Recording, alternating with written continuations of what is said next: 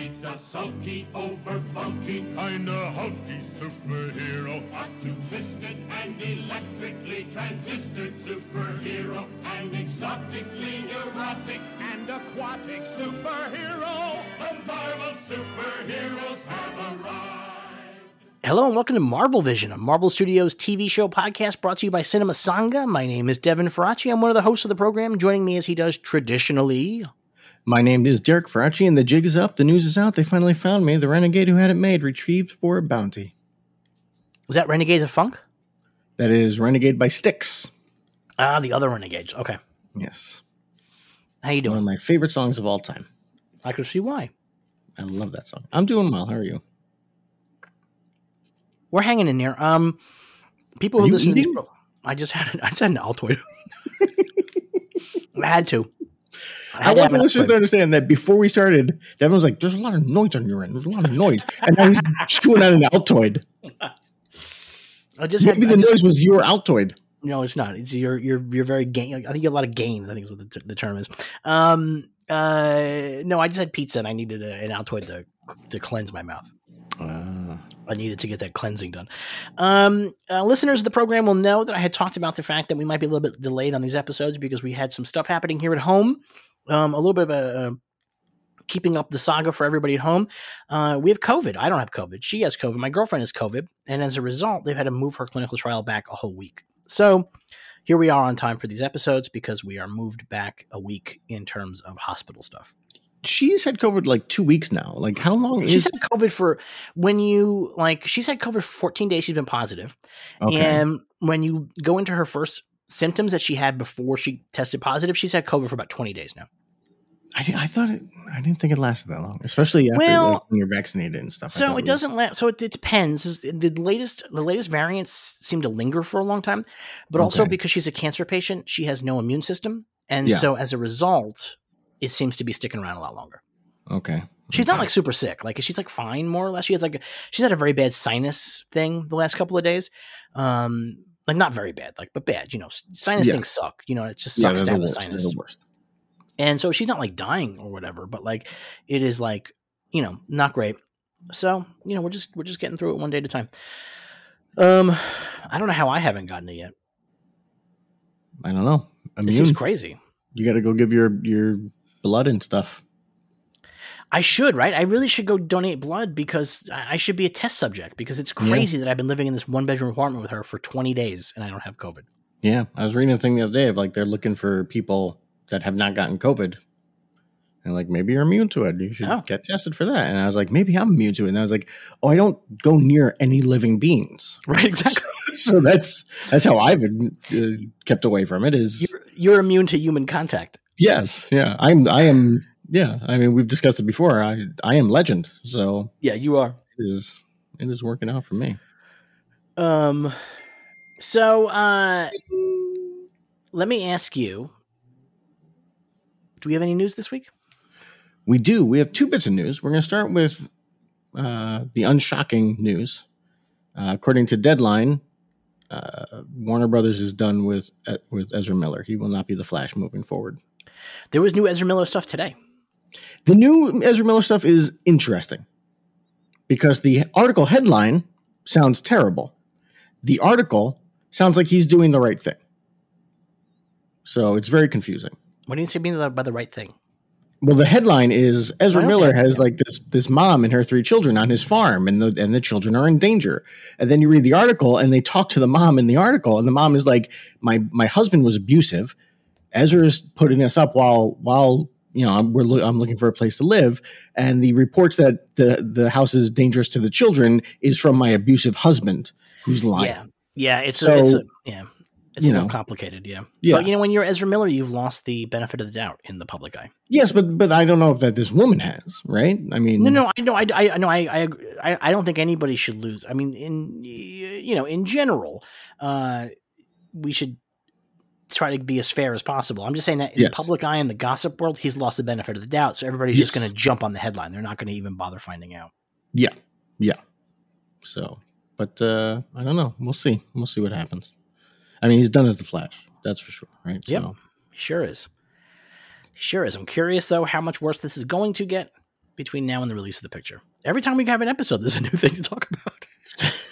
Still, my favorite tweet of it all is like, "There will never be a good time to put out a Flash trailer." that is the best tweet I've seen about it. oh, I hope this guy gets help. Uh, I really, I really do. I really hope he, he gets help. I hope he gets better. what else we got?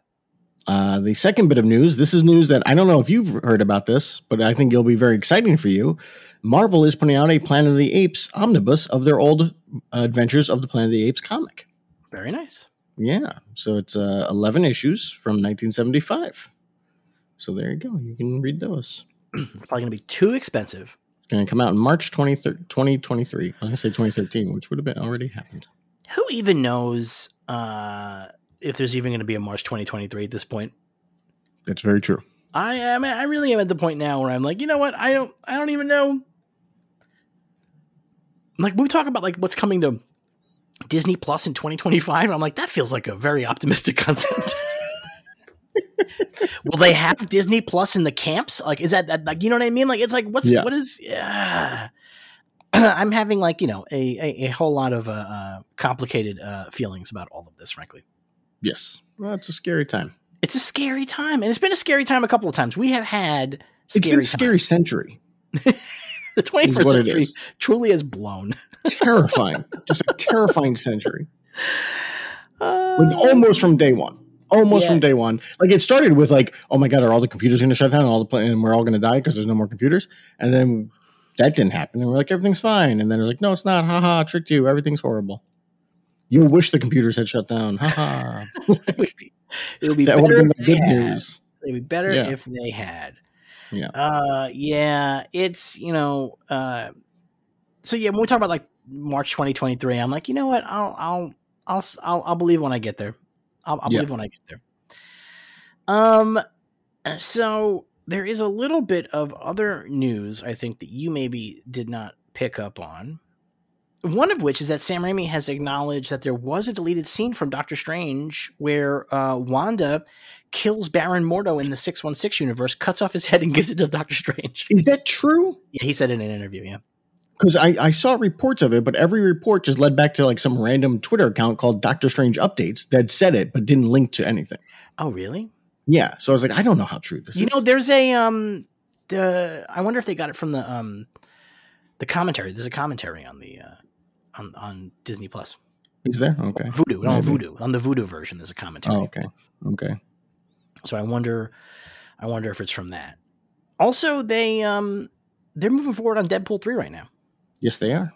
Yeah. But there's not really anything like we knew that. We already discussed that. no, but they're like doing that. they're like casting people and stuff. We don't know who the, like people I never heard of, and we don't know what they're playing. Oh, I didn't see any casting. I just saw stuff of them talk about like we're gonna have Morbius jokes. Like, oh boy, great. No, there was somebody cast, somebody I never heard of. Um, so I don't know. Morbius. Uh, they also the writers said um, basically they gave a little bit of a sense of like what the story is going to be, and it's going to be um, Deadpool as a fish out of water. I think I And- figured it out by the way. How he's gonna end up. This is my theory on how he's gonna end up in the MCU. Is he was dragged in through Doctor Strange's spell when everyone then knew that Peter Parker was Spider Man came in Mhm. Because he he exists in a reality where he knows everything about the about Marvel. That's right. Yeah, yeah. so I think that's how he gets pulled in. he gets pulled into basically. Yeah, he gets pulled into the Marvel universe that he sort of like has weird third. Uh, fourth wall knowledge of, yeah. It's it's so that's going to be interesting. I'm I'm very curious uh, about how well that's going to play out. Um, Kevin Feige also said that uh, the uh, big Phase Five uh, thing is going to become quite apparent quite soon. Yes, probably tonight. You think so? Well, tonight is the premiere of Thor. No, I know people have seen Thor already. I don't think it's there. Okay, Um, okay. I think what unless it's going to post credit sequence. maybe um it could be but i know people i know people have already seen thor so um Okay, that i i did i did not get reports that there was a universe the, the embargo will be up about a half hour after we finish recording. um my uh thoughts are that it's going to be secret wars You think so? yeah i think it's going to be secret wars or i think it's going to be the new secret wars i think it's going to be the multiversal incursions Oh, okay. i think that that's where they're headed from i really do think so i think that makes a lot of sense But is Um, like that's like the long range thing, right? Like how Right. That's the long range. like thing. Infinity War. Like that's not like the end of the next phase. That's like two or three phases down the way. We do Yeah, hundred percent. So in the same yeah. way that when when we saw Thanos and the Infinity Stones, we knew where it was Yeah. headed. I think we're gonna we're gonna find out that this is where things are headed. I think that's gonna Okay. be the case. That's my guess. I don't have any inside information on this. Um, that is, however, what my guess is. I mean, I feel like if it's coming soon, it's either Well, got to no, be Thor or it's got to be like like the, the knowledge of like what the path is. It's either got to be Thor or it's got to be the end of Miss Marvel, right? No, there's a um, there's an investor day or something coming up soon. Oh, okay. There's an investor day and there's a there's a D twenty three coming up. So I mean, um, I think what's going to happen is they're going to announce a couple of movies. Yeah. and I think one of those movies is going to make it pretty clear what's going on. Okay. is my guess. And he says already that the, the, he he feels like they've already told us. Like he feels that there's already been enough stuff that has you know let people know. And it's definitely all multiverse stuff, and then you know we're seeing a lot of that, and we're seeing a lot of dimensional stuff. Like there's definitely something crazy coming. Here's my hope. My hope is that it is the multiversal incursions, but that the multiversal incursions get the attention of the Beyonder. I really want the Beyonder to show up, and I know that he's not cool anymore, uh, but I really want it. Like I really, really badly want it. So Yeah. I want that to be what Secret Wars is about. I want to do Yeah. both versions. You know what I mean? Yeah, I agree. I So, agree. Yeah, I'd like to see Um, Battle World. That'd be fun. I mean, they both were battle worlds. Yeah, but like the real Battle World, not the one from the multiversal incursions one. That, that one wasn't really Battle World. That was different. it was different. I Uh, want to I- see. I want to see Galactus just standing there for twelve issues, and everyone's like, "What do we do if he fucking if he realizes what's going on?" That's one of my favorite things in the original Secret Wars is that Galactus is just there the whole time, and they're like, read- "Hopefully, he doesn't get pissed." I just finished reading this book. I wrote about it for the patrons um, who are at the five dollar and above level. It's called All of the Marvels. Um, Douglas Wolk, this uh, journalist, re- read every single Marvel comic, and he read them in order as best as he could. And then he wrote a book about it. And um, Seems like It's quite a- the undertaking. Yeah, you know what it seems like from the from the the last chapter. He sort of starts talking about like his son and stuff like that. His son, who sounds um, like a very uh, STEM oriented kid, you know, like not like a big um, uh, uh, arty kid. He found that they had nothing in- in common, but then the Stem, kid, well, the kid discovered that um, the intricacies of Marvel continuity really appealed to the STEM brain in him. That like that Okay. that's pu- puzzle solving, and so they began working together to read through all of Marvel comics. Like that was like a project that father and son shared. And then a Yeah. couple of years in, he was like, I could really do something with this, and then he so he turned it into a book. Okay. Um, in the book, it's really funny because he doesn't talk about it. It isn't like a, a history of the Marvel universe or whatever. What he does is he each chapter is about a different part of the Marvel universe, and then he has like capsule bits about different issues or story arcs that he feels are important, but not necessarily the ones that you're going to think are the important ones. You know what I mean? He's not doing all like the classics. He's doing like weird one-offs and whatever that sort of like he starts talking about like themes and concepts that these comics are about or that Marvel is about and how like these some of these issues are um you know speaking to that right? So it's not it's some of it is like the stuff that you'd really expect but he doesn't talk about fantastic four number one until like 20 pages into the book when he's already gone through a bunch of other fantastic four comics. He doesn't do it like in orders and the premise is it's supposed to be like a reading order. This is the order you should read these comics um, if you want to get like the sense of the marvel universe. Yeah. anyway he gets to the end of the book and he begins talking about the era of the crossover right? And he has, I think, a really healthy attitude towards it, which is very similar to my attitude, which is I, I, I, I like these things when, when they're done well. He actually Yeah. does a whole big section on Dark Reign that's going to make me go back and read Dark Reign. okay. Um, there is no central Dark Reign storyline. It's just sort of a thing that happens in the Marvel universe. Yeah. Um, yeah.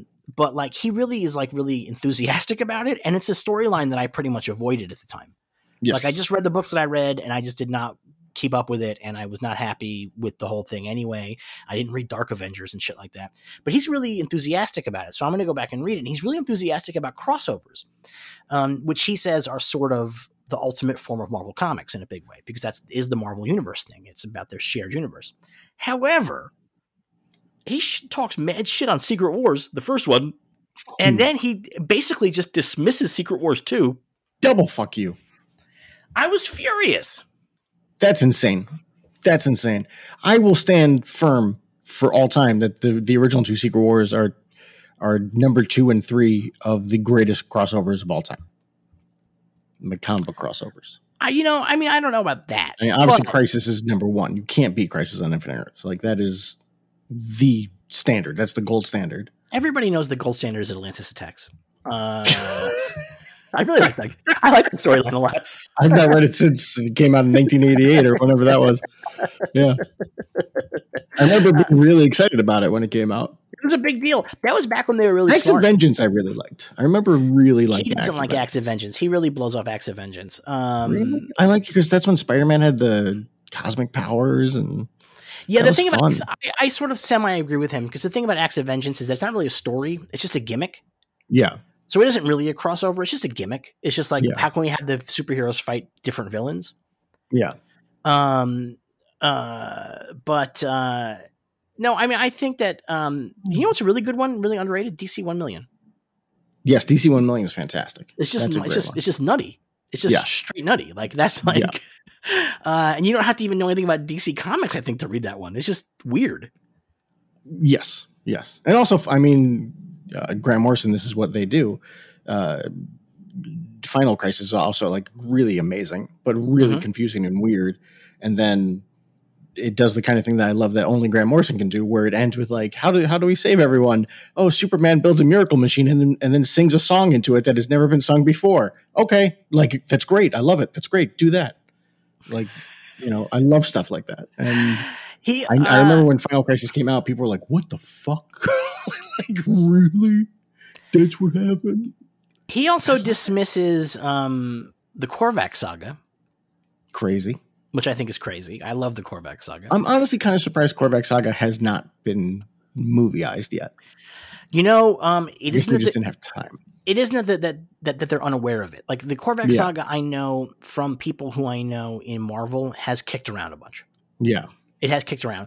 I think the problem becomes for them that in comic books you can kind of keep telling those same stories, and I think in the movies it might be a little bit more challenging to Yeah, make yeah, that feel it. fresh. Yeah. Like the Korvac thing, I mean, especially when when it happened. The Korvac saga is about this scientist Michael Korvac who transcends into like god status or whatever, and then like they have to fight him. And uh, uh, and when in the time when that happened, first of all, it was well, a the big important is that, or part of the importance is that it was the first time the Avengers and the Guardians of the Galaxy crossed over. Yeah, the other part that's important is that Michael Korvac, the bottom half of his body is like a tank. Yes, He's on tank treads. that's very important as well. It's very cool. Uh, but um, about that poster? but at the time, this was like a very long story in the Avengers comics, and it was like a truly intense, like long story, and it was very cosmic and it was very exciting. But I think a lot of the details have been reused in other um, cosmic stories, and then thus in the movies. And I'm not really sure how you make Korvac feel special in Yeah. 2025 or whatever they're going to end up being in. So I don't know, but um, who knows? I mean, who knows what what they're going to figure out once he's. I'm surprised. We're obviously building to a Kree Skrull War, right? I mean, that feels I would think logical so. yeah. to me. Yeah. Which means Hulkling's probably on his way, right? Well, he's like one of the last young Avengers that hasn't shown up. Yes. So we have so many of the young Avengers in place, and Yes. we have the Thunderbolts in place, and we're probably going to have new Avengers in place. And imagine a fucking Kree Skull Skrull War that that that goes between th- all three of those franchises. That'd be pretty crazy. Do you Would know what's a call it? Operation Galactic Storm? I was going to say that's a pretty good one because that's the one where at the end uh, the Black Knight has to murder the Kree Supreme Intelligence. It also has my favorite next issue box of all time in, the, in an issue of Wonder Man, where in the whole issue is Wonder Man and Vision having to protect a planet, and at the end of the issue, the planet blows up. And in the next issue box says, "Next issue, what next issue? Everyone's dead. The planet blew up." I, I like that. um. So anyway, we got any other news? That's it. That's all the news We got any trivia? we do. All right, you ready? Yeah. Who played the Human Torch in fan- in the 2015 version of Fantastic Four? Chris Evans? No, uh, Michael Michael B. Jordan. Sorry, I had the wrong Michael years. Jordan. I had the wrong year. Sorry, I apologize. I was trying to figure out when that. Yeah, okay. My, Michael B. Jordan. Yeah. Who said, "Ain't nothing like me except me"? Uh, Rocket Raccoon. Rocket Raccoon. Behind Stan Lee, which actor has appeared in the most uh, the most in the MCU? Samuel L. Jackson. Samuel L. Jackson. Do you know Chris Evans said this week that he'd rather come back as the Human Torch than as Captain America? Yes, which I think is very smart, actually. yeah, I do love that. I love that idea. I love the Yeah. idea of uh, of him. Uh, did you see Top Gun Maverick? No, I have not seen it. Oh, okay. No. Well, because there's an actor in Top Gun Maverick who, who you've seen in other things as well. I mean, Glenn Powell. Are you familiar with Glenn Powell? Mm, I'm, I don't recognize the name. Glenn Powell. He's But, you know in. names, so He was in. Uh, did you see uh, Everybody Wants Some? no. Oh my God! You got to watch Everybody Wants Some. Okay. It's an amazing movie. Do you know what Everybody Wants Some is? Yeah, it's a Richard Linklater movie, right? yeah, and it's like it's it's it's the it's the quote unquote spiritual sequel to Dazed and Confused. yes. And You know, I just wa- watched Dazed and Confused at the gym the other day, or at least an hour of it. You know what? It's not a very good movie. it's a very good movie.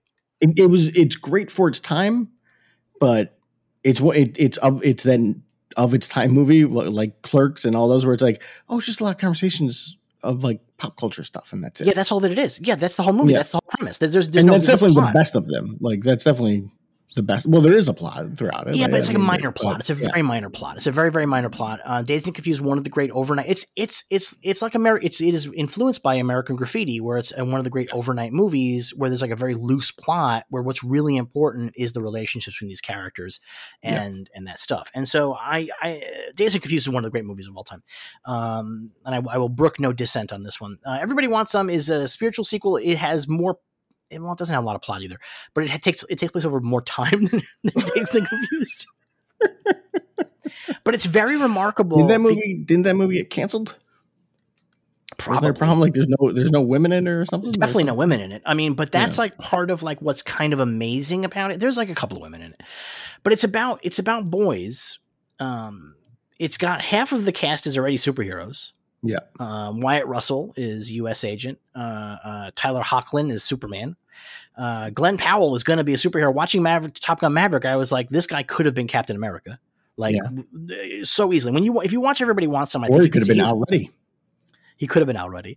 Uh, but uh, the uh, what you call it? Everybody wants him is about this like baseball team in early 1980s Texas, and it's just like maybe like it might be like 1980 itself, and it, it's just mostly them hanging out. Yeah. But like you get like such an amazing sense of camaraderie and and fellowship, and and it's just very delightful. It's just very very delightful. There's almost no story. Yeah. Um, it's just like a lot of stuff that just goes happens around them. Um, Yeah. There's some really good club scenes and some amazing outfits. One of the things I really like in this movie is that the characters, um, because they're just baseball guys that want to party, they make their way through every subculture in Austin in 1980. So they go to like a country bar, they go to a disco bar, they go to a punk bar. It's like Okay. fucking delightful. It's absolutely delightful.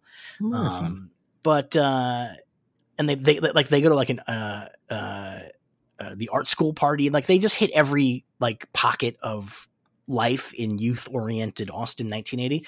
Yeah. Um, But I abs- I absolutely love it. It's like a little problematic because no women, but the guys aren't super toxic. They're like a little they're like a little toxic, but not like super toxic toxic. they're like they're like less than 1980s toxic. That's like kind of what's amazing about it. They are less than 1980s toxic, but they are um, more than current levels of acceptable toxic.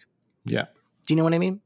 So the he's like he's like thing about uh, uh, the other one, what's it called? Dazed and forgot the name. Confused? Dazed and Confused is how many people are in that movie that like everyone in that movie either became like a huge star or almost became a huge star, but didn't didn't make it. And it's like, Mhm. oh, that's weird. It's very weird.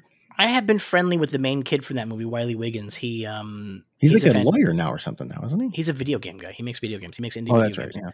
Yeah. Yeah. Um, he's a Fantastic Fest regular. He was fantastic. I don't know what his deal is now, but um, Yeah. he's a nice guy. He's a nice guy. Uh, he's a, he's a he's a good dude, and he's got a good head on his shoulders. Considering he was like a kid in a very popular movie that is like a cult classic. Do you know what I mean? He's not like living on the fame of Dazed and Confused, which like a lot of people do that kind of thing.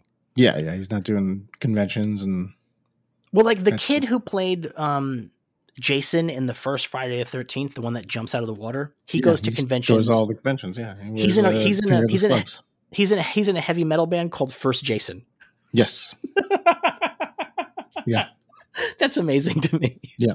But Wiley doesn't do that. Wiley's not like that. Like Wiley's just like he's like very into the indie video game scene. He's like very supportive of indie video game people. I mean indie, indie, indie, indie Yeah, video yeah. games. Like Yeah. really like like like uh, like one person spending 30 years making one game or one the music the the art and everything but it's like it's like it's like six bit. You know what I mean? Like it's Yeah. like so low, and it's Yeah. all like high concept stuff. Do you know what I mean? Like it's like Yeah. stuff that I kind of don't love. Um, when the Fantastic Fest used to have this offshoot called Fantastic Arcade, and he ran it, and it was like a lot of those games that you would play there, and they would be like very high concept, very arty. um, like kid games. wants Now- cigarette Maybe I don't know what that is. that's a game from back in the day when i was making games this guy we met trying to sell his game at e3 and this guy was definitely like eastern european and he had a demo of his game he's like my game is called kid wants cigarette and you're a kid who wants a cigarette and the whole game is you trying to get cigarettes from people That feels very much like the kind of games they would have at Fantastic Yeah. Arcade. yeah i'll tell you what it was a really fun game playing it was really really fun yeah. But uh But it was definitely one of those things where it's like, this is never going to be on Xbox. It's about a six year old trying to get cigarettes. That's just not going to happen.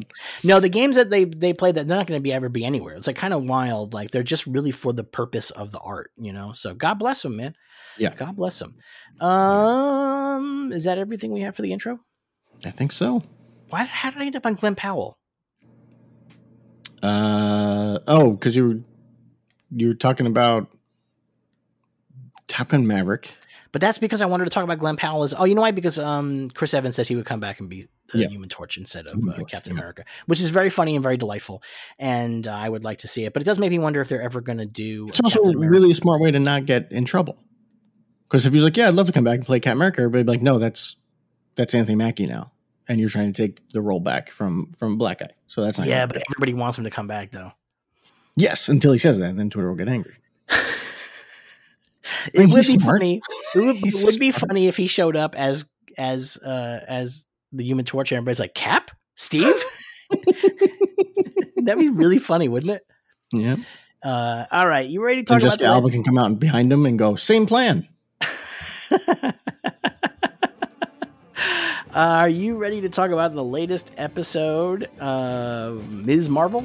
Yes. Let's do it.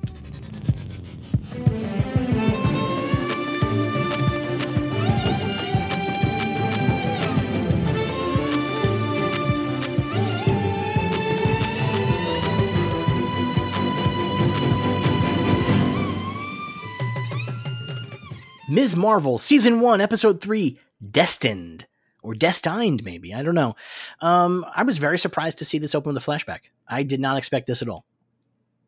Uh, well, before the flashback is another reminder that the Marvel logo is way too long. This it takes forever in this episode. I turned I turned to my girlfriend and I said, Derek is really mad about this right now. I guarantee you." it took so long. Why? That's because you can like get get up, like make sure your drink is topped off and stuff like that. And like you have like Topped off the, to- the beginning of the show. We're just starting. so long. it's like an overture back in the day. People can find their seats, they can get comfortable, they can settle in. It's like a, so. t- a time to like, okay, everybody's phones are off or whatever. You know what I mean? Like then you have like that space. Anyway, the little, the little ding, ding, ding, ding. You know, Um, time. uh, we opened in 1942 in uh, in India, British occupied India. We had the Mhm. partition. I was. Were you surprised to see this open in 1942? I was. I was. I was not prepared for that. I was very excited by that. and we opened inside an ancient temple uh, with uh, the lady from the end of the last episode, Yes. and she looks exactly the same. Yep. And uh, they are running around looking for something, and it turns out they're looking for the bangle. Yes. And is on a blue out- hand. It's on a Kree arm. Yeah. Um, so this is really interesting. So there's um, I'm going to get a little bit ahead of ourselves here and talk about this. Um, you know, in this episode, we discover that um, the power set is not the Inhumans, but is Djinn, and they come from Yes. the Noor dimension, the light dimension, right? Yes. The thing is, do they? Are they? This is the question that I have because um, if the bangle's on a Kree arm and Yep. it's somehow Kree technology, which makes sense because it's the negabands, right? Which is Kree Yep. stuff, right? And it is interacting with Kamala's in- inherent superpowers. Yeah. Why would that be if they were Djinn, right? But what if, just like in the comics, the Kree came to Earth 100,000 years ago and did experiments on human beings and created the Inhumans? And Yeah. what if in the MCU, instead of the Inhumans living uh, up in the Himalayas or later on on the uh, blue side of the, in the blue the blue area of the moon. Well, they did do that, but they got canceled. So, But what if instead of those things, Attilan is actually an alternate dimension? very so what if we're still going to back into the Inhumans anyway? yes, very possible. Right? I mean, that seems reasonable to me. I mean, th- this episode has very uh, far from home feelings to it. You know, oh, yeah, somebody's full of shit, right? Yeah. yeah, and I mean they're not hiding. The episode rushes right through all that stuff. A lot of that stuff, at least. I think on purpose. People online were complaining about that, but I'm really glad about it because I think that um, these characters are just bad guys. We don't need to have a whole two episodes of them pretending to be good guys. I don't need That I don't mind. There's other stuff they rush through that I've I wish they did not rush through. Well, so in the um, in the flashback, um, they find the bangle, and one of the people in the bangle is Aisha, which is uh, Kamala's great grandmother, Yes. and uh, And they take a they, dig at the British. They sure do. They really don't like the British. The show has taken a number of shots at the British, and honestly, fuck the British. Um, uh, but so the British army is arriving just as they find the bangle. Uh, they're like uh, attacking the ancient t- temple. Which, by the way, one more thing to by the way, Ten rings. the ten ring symbol is carved into the floor of the ancient temple. Yep. Now, in the end of Shang-Chi, it turns out that the ring sent a message into space, and that's what got Captain Marvel Marvel's attention. Yep. So now we're beginning to sort of see a a connection here, right? That seems like it seems as though the rings and the neg- the bands and the Kree, they're all connected in some way. Well, I'll tell you one thing, What? and I'm not saying this is in any way connected, other than maybe I need to clean my ears out. For the longest time throughout most of the episode, I thought when they were saying the Noor universe, I thought they were saying the new universe or the new dimension. And I was like, it's the new universe. They're going to introduce the the the what's it called, the quantum star or whatever it's called from New Universe, right? That Quasar Star had for a while. The Star brand. I was like, this is very exciting. And then I realized they were saying Noor and not They new. literally spell it out at one point. They literally say know. N O O R. That's when I figured it out. Okay. I was like, oh, oh, they're saying Noor. Uh, so the two ladies, um, the British are attacking, and they have to, um, they have to split up. And Aisha runs off with the not- there's no reason to split up at that moment.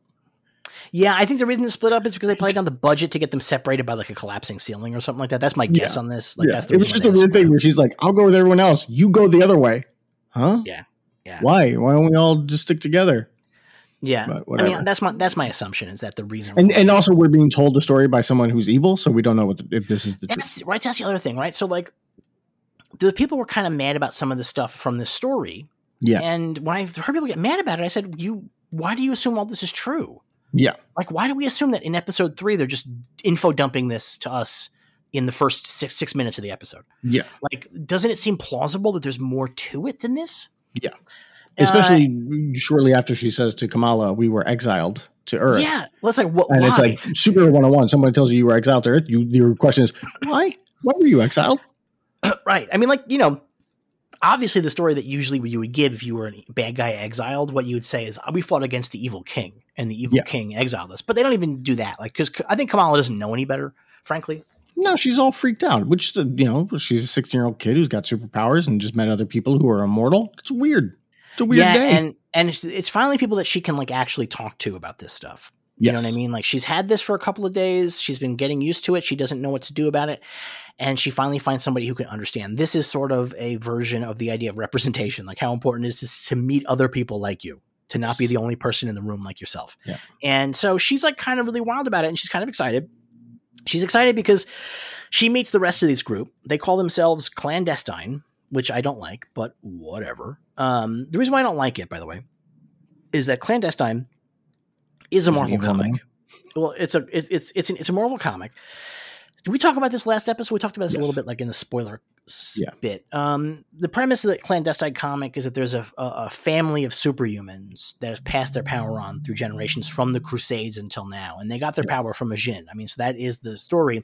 But the thing is that two things they all they do almost nothing in the Marvel universe. They never show up. Like they just really exist in their own little corner. They have met other people in the in the Marvel universe, but they're not really involved.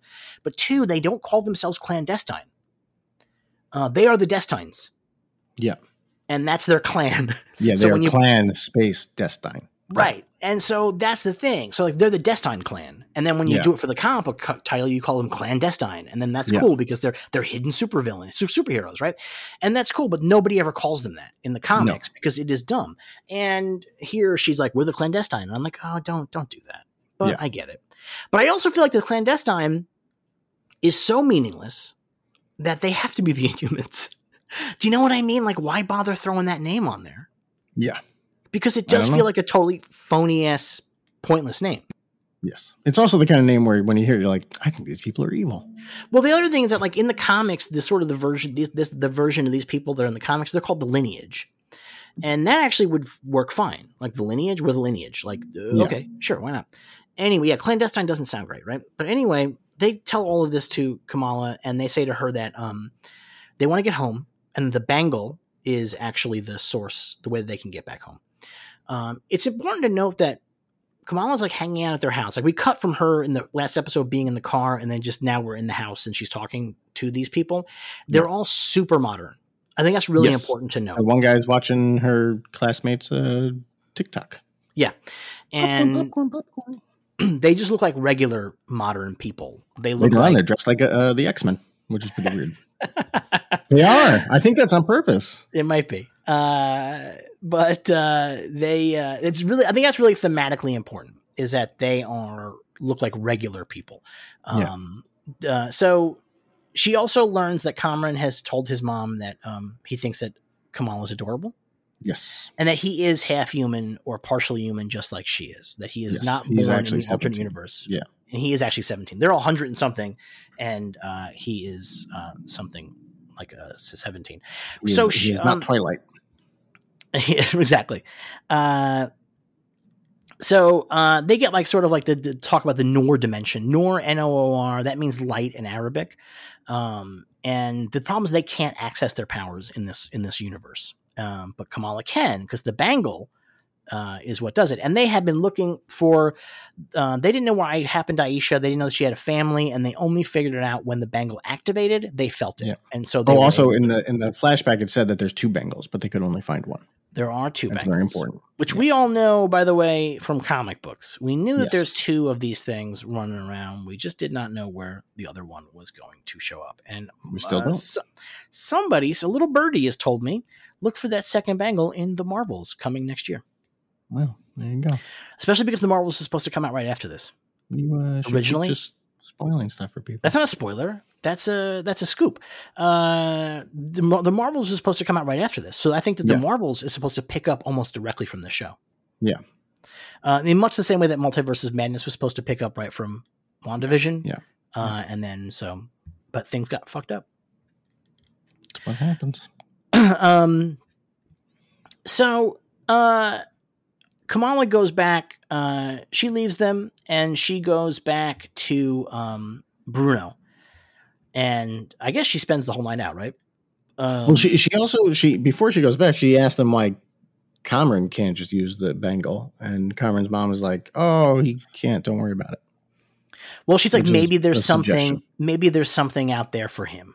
Yes. Well, that, that says. tells me that opening up this portal will kill Kamala.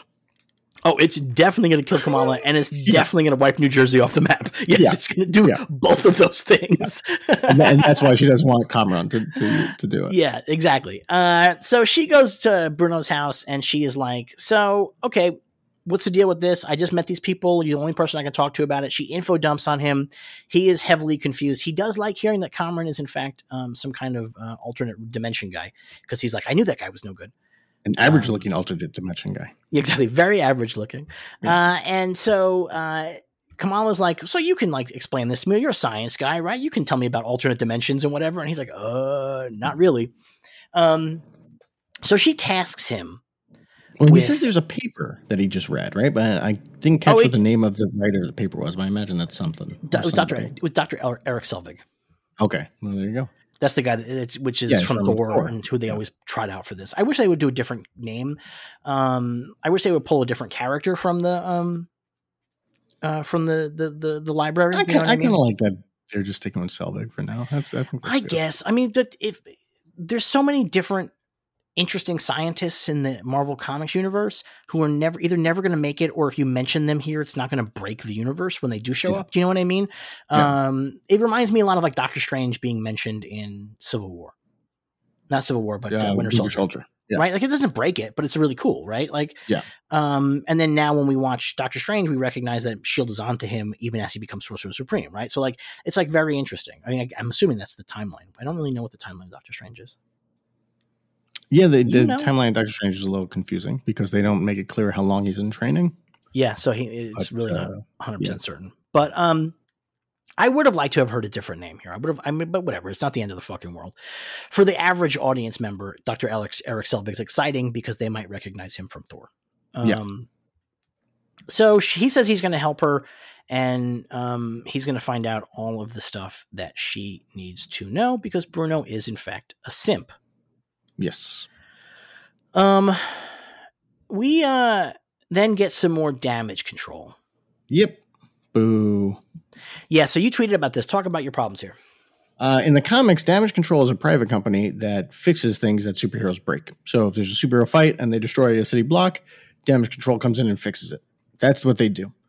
Uh, in this, they're just And like they're a the- comedy group too. and they're a comedy group. They're really and they were created by Dwayne McDuffie, the great Dwayne McDuffie. Um, and it's a it's a real bummer to see them just be a government agency that is kind of maybe evil a little bit. And it's like what a waste! What a waste of a great concept that could have been a great TV show uh, or animated series or something, and then they just blew it. And I, I think it's real dumb. And I really hate that their coach say DODC because it's not FBOI. So it really bug, bugs me. Marvel has no shortage of weird government groups. No, No there's plenty. There's plenty. And Damage Control was never a government group. When they showed up in Spider Man um, Far From Home, it was sort of a groan for me. They showed up But he- again. at least they were doing kind of a damage control thing where it's like, hey, we've been we're we've been given the government contract to take care of this, and, and we're a Tony Stark company. And it's like, okay, that kind of works. they weren't a I can Stark dig that. They were Tony Stark owned them. That, that's No, one of the did. things that they say. That's the whole thing in um in No Way Home. They seized all of Tony Stark stuff. No, in- yeah, no way home. They, but in in Spider Man Homecoming, it, it's a Tony Stark company. I don't think it is. It is. Have you watched it recently? I, I remember very well that she says uh, Tony Stark in connection with the with the U.S. government, and like that's the whole joke is that Tony Stark is just taking everything. He's like, hey, I'm the rich guy, I take everything. I get all the equipment. I'm looking this up now because Okay. I I do not remember. Oh, you're right. Adventure between Stark Industries. Yeah, you're right. Yep. Okay, fine, fine. Which made me really excited because I was like, that makes a lot of sense. That would be a Stark company, right? Because he's the main superhero. So he's like, oh, we got to have something out there that fixes the stuff and I can make money off of it. Great. Right. Done. Like that worked for me. yeah, And then they kind of, and all of a sudden now they're just like, a, they're basically, oh, we got rid of Shield. So now damage control Shield. yeah. It lame. really is a bummer. I mean, obviously they're holding off on Sword. Sword would make a lot of sense here. They're holding off on Sword clearly. I think Hammer would have made sense. Um, although in the comics they never figured out what Hammer stands for. Yeah. Uh, but like Hammer and Shield, you know, I mean that works. But I don't know. Here's my other problem. This should be Valentina Fontaine. Well, it might be still. But the She's woman not- that's running around is not. So it's like, Right, that's right. A bummer. she, well, no, she's not. She, she, she isn't going to run the fucking street level op. Like when they get, if they when they capture Ms. Marvel, maybe she shows up. Maybe. Maybe. You know what I mean? Like, because it's the same way that like you know Nick Fury isn't running around on the street level chasing dudes. When you know, But Nick Fury shows up to talk to Tony Stark. Yeah, but this is not Tony Stark. Yeah, that's true. That's true. and also, this is you know 15 years after that, right? So, or 20 Yeah. years almost, because there was the um the blip, and no, it's it's actually now real time, right? More or less. I think they're still like two years ahead, aren't they? So it's like yeah, so it's like 15 years or so, 16 years or so. Um, there's probably plenty of other superpower people running around that Yeah. we just don't know about, you know. Yeah. But yeah, I agree. I don't like it being da- damage control. I don't love the the government agency stuff. I just find that like a little exhausting now. Um, Yeah. and it is very. This is very played out. I mean, I think that the twist is going to be that they're actually good. Yes, yeah. You know what I mean? I think in the end, I think that'll be the twist. I think that that's the only twist you can do with this because it's they're so obviously not good. Yeah. Well, when I mean, it's interesting, and it's definitely something that the show is commenting on is how the government treats you know Muslim organizations and whatnot. Yeah, Yeah. because they show up at the mosque and they come in, they don't take off their shoes, and they start um uh, uh they start questioning the sheikh, and uh Nakia runs up and she has she is in the process of winning the election when when this happens. She is not quite she introduces herself as the new board member and somebody goes, We haven't counted the votes yet. She goes, I'm the Yeah. prospective new board member. Yeah, that was good. And she really takes control of the situation. And she's like, if you don't have a if you don't have a warrant, you can't come in here. We, we don't know. We're not going to talk talk about this girl at all that you, that was involved, that may or may not have been involved. We're not going to speak about it until you show up here with a signed warrant. Um, the the head damage control lady is like, uh, oh, where do you where did you study law? She goes, no, I watched a lot of Law and Order, but you know that I'm right. she says, "What they, they teach you law in homeroom?" And she says, "Nope, And law and order reruns." she is right. And so the damage control people have to leave. Actually, she's not right, but that's a different problem. What do you mean? Uh, two weeks ago, the, the Supreme Court said that authorities can enter any place within 100 miles of it, of the border, and New Jersey is within 100 mile, miles of the border, so that would do it. Well, we don't know what the Supreme Court has ruled in the MCU. Since this is a positive universe, perhaps they have a good Supreme Court. Yeah, maybe. um, actually, what the Supreme Court ruled is that you can't sue them for that. Okay, so they So- could, so that means they could do it. like that's what that means. Yeah, they can still do it. You just can't sue them for it. Well, what are you They're not- going to do if we do it? They're not supposed to do it. And Yeah. like if they arrest you or whatever, maybe that won't stand up in a court of law. Yeah. But you can't sue them. Yeah. Um, and uh, it's a it's a it's a pretty good scene. Nakia really gets a really strong uh, moment here. Uh, I think where she gets to really stand up, uh, uh, really assert herself, and um, I like this character a lot, frankly. I like Nakia a lot. Yeah, yeah. Um, she goes back. Na- Nakia leaves and goes to Kamala's house and collapses on the bed and is feeling really upset. Schmoopy, yes. She's really upset. She's upset about the the damage control people showing up at their um at their mosque. By the way, everybody knows damage control. This is like not quite shield, right? Like everybody's fully aware of damage control. Yes. They just Yeah. talk about damage control left and right. Although I guess everybody knew about Shield too, Eventually, but it was supposed to be because in Age of Ultron, everybody knows about Shield. that's a bunch of years in, I guess. Um but like remember the whole thing is that in Iron Man, Shield's a secret organization. In Iron Man, Shield doesn't even know what their name means yet. They don't know what their name means yet. yet. When are we Although they've been around for 30 years at least, or like 50 years. It was over Well, 50 however years long. At that point. Yeah. Yeah. it's over like 60 years at that point. Yeah. Uh, um, Naki is not just man at damage control. She's kind of not wild about Nightlight. Yes, bringing attention to the mosque like that. Yeah, Nightlight is causing a lot of trouble. And damage control is trying to pit Muslim against Muslim, but at the same time, Nakia also doesn't really love that Nightlight is bringing all this attention. And um, she feels like that Nightlight is actually, you know, putting the community in danger. Yes. And then um, she tells uh, she tells her that she won the the seat. Yep. It's very sweet. It's very, very sweet. And and this starts something I think they do really well in this episode is Kamala's back and forth on whether or not she's it's good to be a hero. You know, because she starts off the episode being like, I screwed up, that kid got hurt. And then Bruno's like, Look, you're trending. And she watches the video and she sees the people cheering and she's feeling good about it. And then Nakia comes in and is like, that that superheroes causing nothing but problems for the community. And now she feels down on it, and in a little bit she's going to talk to the Sheikh, and the Sheikh's going to make her feel better about it. And like I like the back and forth where it's not she keeps teetering on the edge of being Peter Parker and then being pulled away from it. I think they do a good job on that. Yeah, I mean, uh, it, it, it is it is big Peter Parker energy, right? It really is, and and Well, she does everything that the opposite of what Peter Parker would do. Like Peter Parker, Mysterio's like, "Hey, give me those," and he's like, "Sure, take it." like you know, Well, in and the here- movies, in the, yeah. she's much closer to Peter Parker in the comics, especially Yes. teenage Peter Parker in the comics. She's just less angry than Peter Parker in the comics. In the comics, Peter Parker would be very mad about everybody being down on Spider Man, but he also would think that he also fucked up. So like he would go, he would be back and forth on it, but with well, little that's the thing everybody would be down on Spider Man. Where here, only Nakia is down on Spider Man, but No, that's enough of a person to make her feel to question it. Well, And, and she's down on like it did not go well. That kid almost died. I almost didn't save that kid, and then I got attacked by drones. it's the inversion of Flash Thompson.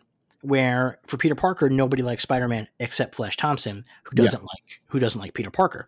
But here, Nakia, who loves Kamala, doesn't like Nightlight. Yes. And so it's the inversion of that. But everybody else seems to like Nightlight more or less. And Yes. so that's sort of really interesting inversion of that that Peter Parker trope, which uh, which I which I think they did a pretty okay job in the Spider-Man movies, but not as good as it, I think it necessarily could have been because people didn't dislike Peter Parker enough, or Spider-Man Yeah. Say enough until Well, the yeah, they, they went more Ultimate Spider-Man with how Peter Parker is treated. Yeah. Whereas like nobody like likes him, but nobody doesn't like him. He's just there. Um, Iman Vellani is just so good. She really um, does really good acting here, opposite um, Nakia, who is doing all the talking.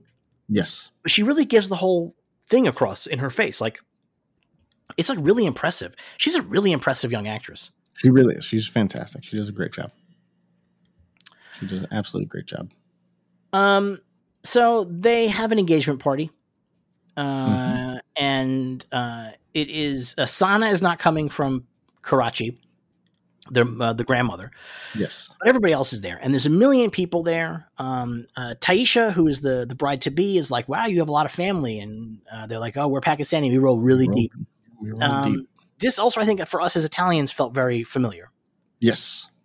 Uh, I was looking for a- rainbow cookies and, like on the on the on the table. I was like, there's cookies. just 10,000 people who are ostensibly somehow related to you yes. that are crammed into the house and in the backyard and like that's like very very familiar Yeah. uh, to us uh, it's it's, it's kind of great um, I, I have love, a theory that that's very familiar to most nationalities and families. That's one of those things that every nationality is like, that's what we do. And it's like every every nationality. I think does it's it's it's I think it's very specifically actually um, familiar to immigrant nationalities. I think that the thing is that as people stay in America longer and they become more Americanized, they lose these family bonds. This is like a function of But America. I think it becomes neighbor bonds, I don't think which is things exist in essentially. America. I, I mean, I, I see it here.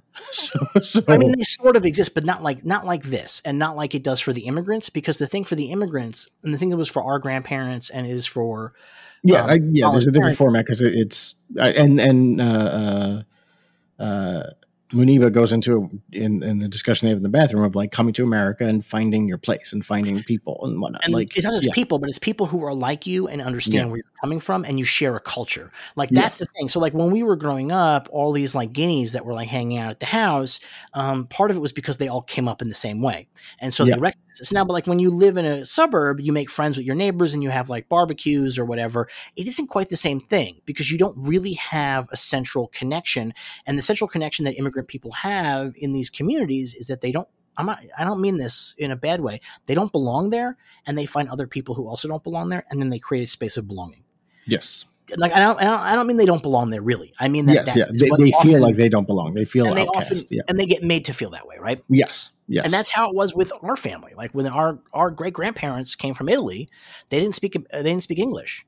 Nope. You know, and so they found other people. I mean, like not to be too obvious about it, but watch The Godfather Part Two, and it's that thing. You know what I mean? Like you find people who are like you, and you settle in a community that is all people of your ethnicity. Um, but that, that that doesn't happen um, once the people have assimilated. We have cousins. And, and we've assimilated too, you and I. But we have cousins that have moved to the suburbs you and I, we have moved all across the country. Um, we no longer really have that connection to that culture, and we don't really have that connection to. yeah, we're, we're like we're like when the Sopranos go to Italy, and they're like, "What the fuck?" like that's what we we're are. like, we're like an even a level beyond the Sopranos. We're sort of closer to like AJ, you and I, where it's like we're, we're really distant from that shit. We're like we're very distant from that stuff. Um, We're like Christopher. Like, I mean, Christopher goes to Italy and he doesn't understand. Like he understands even less than Tony does. Yeah, I mean, like the thing is, this is a conversation I've had with our father, which I'm very fascinated, and this is the thing that I've been uh, reading about in, in school, um, in terms of immigrant communities and religious immigrant communities and Muslim communities in particular, but I think I see it in other communities as well. Is that the first generation that comes to America makes an attempt to assimilate, Yes. like halfway. They don't quite get there. Their kids very often are embarrassed by their parents and go even farther. Yeah. And then the next generation feels disconnected from their heritage and then tries to go back. Yes. And that is a thing that you see again and again and again. And I think that you and I have both tried to make connections to our heritages in our own ways, right? Um, we, I think we both feel slightly disconnected from them in some ways, right? Sure. Yeah. I mean, like we don't we don't live as Irish or Italian people necessarily. No, I agree. No, I fully agree. So Like, like Uh, it's always a weird thing to me when I think like, like you do it a lot where you're like, well, I'm I'm Italian. It's like eh, you're American. like, I know. like, you're, you're an I lean in. I, I I have begun leaning into it a lot in the last couple of years. That that's Yes. part of my re- trying to return to some of my heritage stuff. Like I'm trying. I'm making a a very specific choice. You know, Yes. like our father very specifically turned away from a lot of that stuff and became very much a white person. Um, and he recognizes that, and he we, we talked about it. You know what I mean? Um, that like that's like part of, and his parents even more than that because I think they really didn't even want him to know well, his parents, Italian. our grandparents, fucked me in high school. So I thought they could speak Italian because they spoke fake Italian all the time. And then I took Italian in high school, being like, they'll be able to help me. And then I brought my homework, and they're like, we don't speak that shit. I was like, well, great. No, they speak Italian like, like the Sopranos speak Italian. They, yeah. they speak No, they just make up Italian sounding words. That's it. It's, it's pidgin New York Italian American. Like Yeah. it's like it's, it's Italian related. Uh, yeah. but like their screwed. parents, their parents spoke Italian and spoke Italian around the house. Yes, and but then their parents would not let them speak Italian because they wanted And them to integrate. Exactly. And then and then our dad grew up in an, in a house that was like two steps separated. And we grew up three steps separated from that. Well, we grew up three steps separated and in two different environments between an Irish half of the family and an Italian Right. half of the family.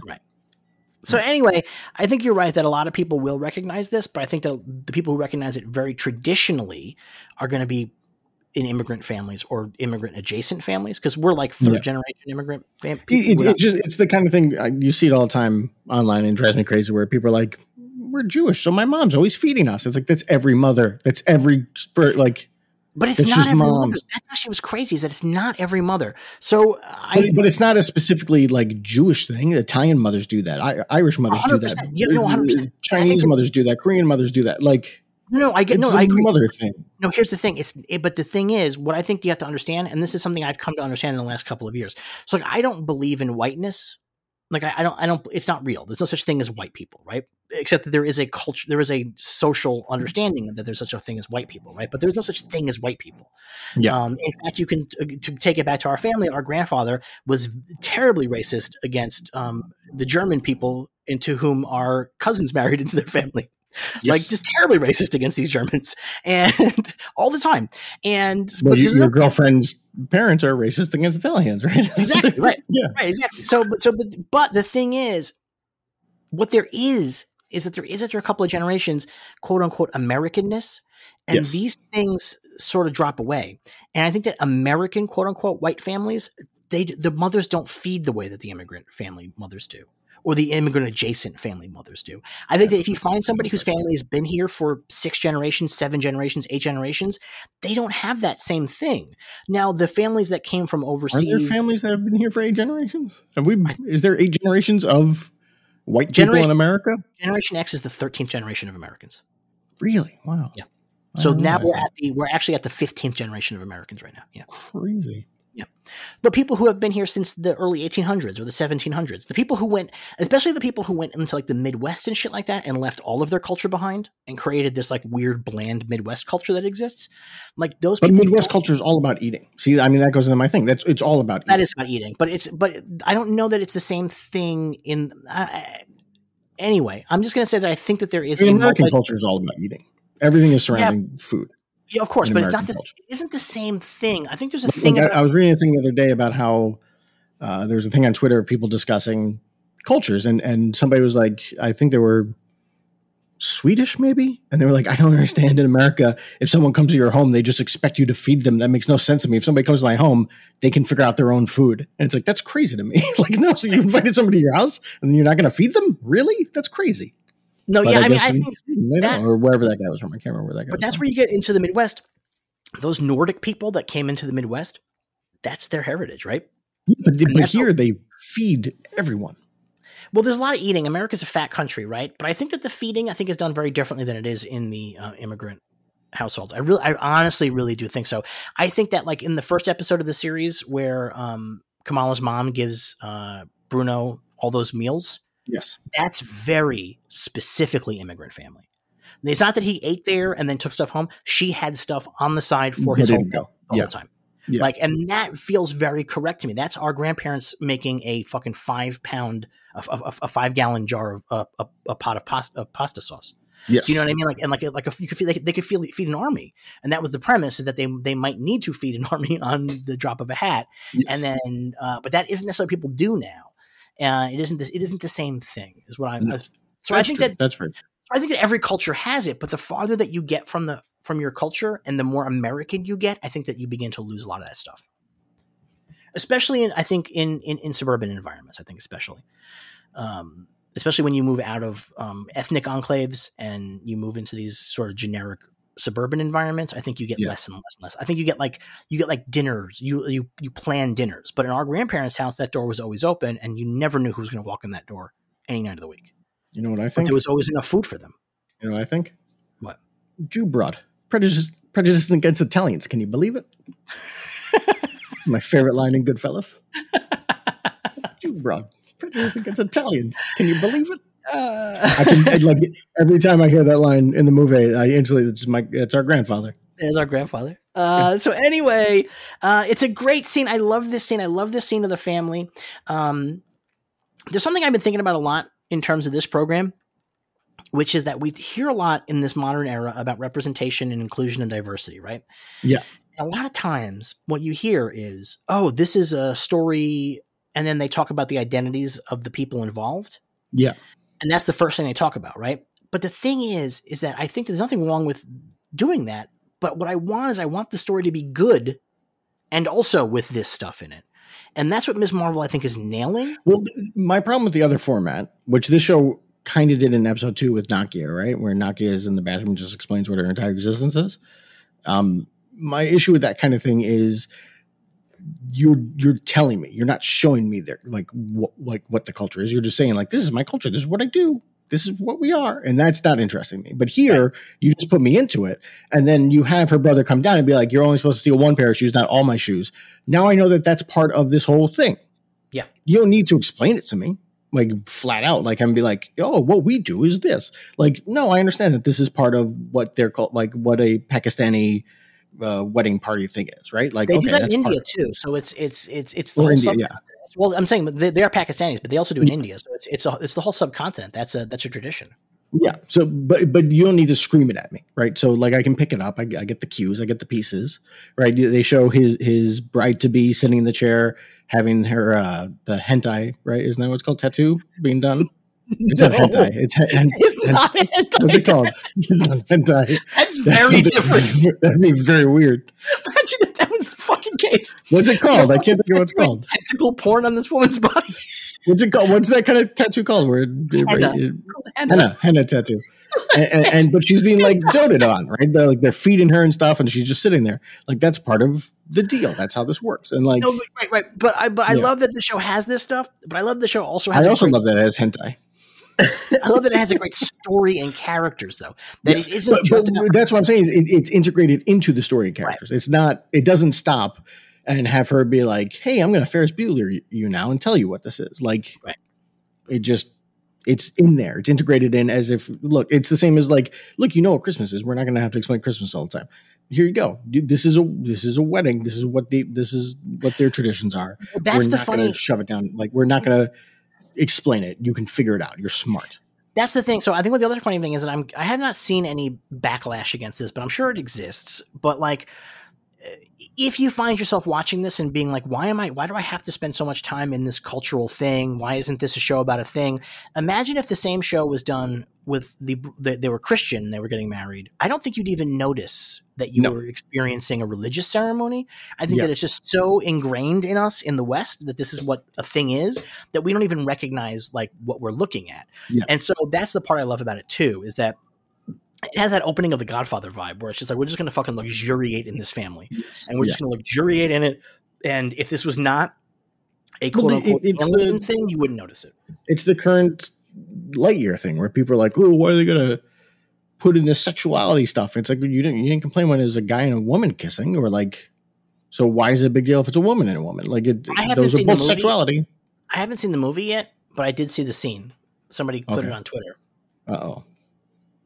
A character Hardcore. walks through. A character walks through a door. They, they, they it's, her surprise birthday party, and she gives another woman who is apparently her wife a peck on the lips, like a Oh my god, peck. I'm gonna faint. It is crazy that anybody's upset about this. It is truly bonkers. Like it is Yeah. like a, a quarter of a second peck on the lips. Yeah.